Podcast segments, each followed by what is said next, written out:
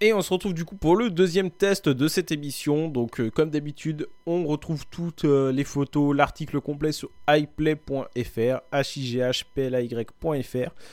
Donc voilà, pour rester dans l'émission, on va parler de la MSI Force GC20. Donc en gros, c'est une manette filaire. euh, voilà, MSI s'est un petit peu relancé là-dessus.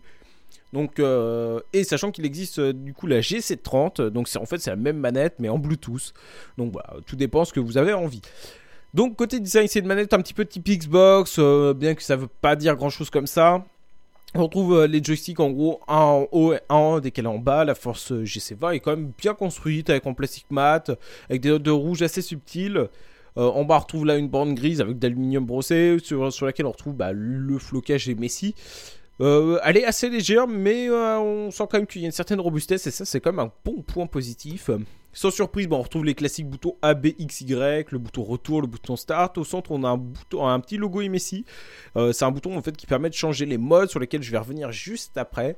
La croix directionnelle est interchangeable par le biais d'un petit système aimanté pour une croix plus traditionnelle ou un, quelque chose d'un un petit peu plus rond. Voilà. Euh, donc euh, après sur le dessus, bah, on retrouve le port USB qui trône au centre des habituels. Voilà, quatre gâchettes. hein. On ne les présente plus. Et sur les côtés, on retrouve deux grilles pour pas faire tomber la manette en pleine partie. Ce serait quand même dommage. Côté caractéristiques, voilà, il y a quand même pas mal de fonctionnalités. Euh, donc, comme je le disais juste avant, je parlais du bouton MSI qui a plusieurs modes. Donc, en fait, il y a quatre modes avec et donc chaque mode, on sait on sait sur quel mode on est, actuellement par le biais de quatre petites LED. Donc le premier, bah, c'est le mode par défaut de la manette, hein, évidemment.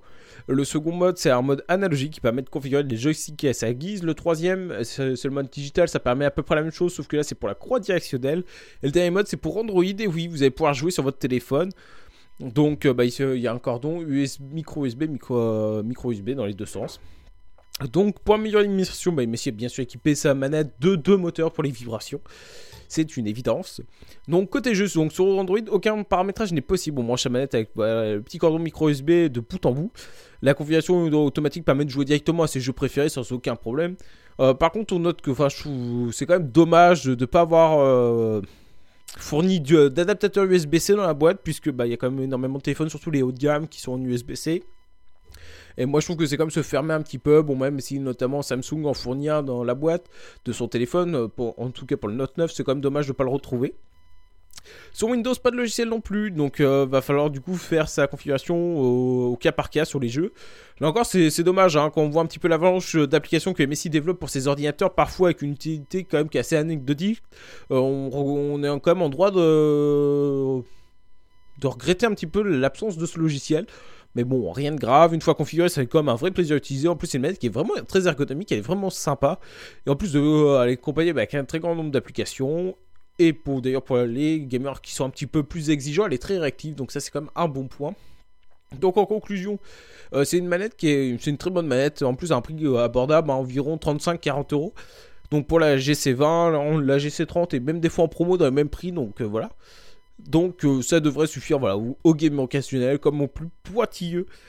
Donc euh, voilà, et en plus euh, sa légèreté, ça permet de l'emmener dans, un- sac assez facilement. Donc voilà, donc moi je vous souhaite un joyeux Noël, une bonne année, et puis on se retrouve début janvier, notamment avec du, test de la Nacon, euh, la, la plus pro gamer comme manette. Et voilà, plein de petites choses sympas. Allez, moi je vous dis prenez soin de vous, profitez des fêtes, voilà. Et on se retrouve début janvier. Allez, bye bye tout le monde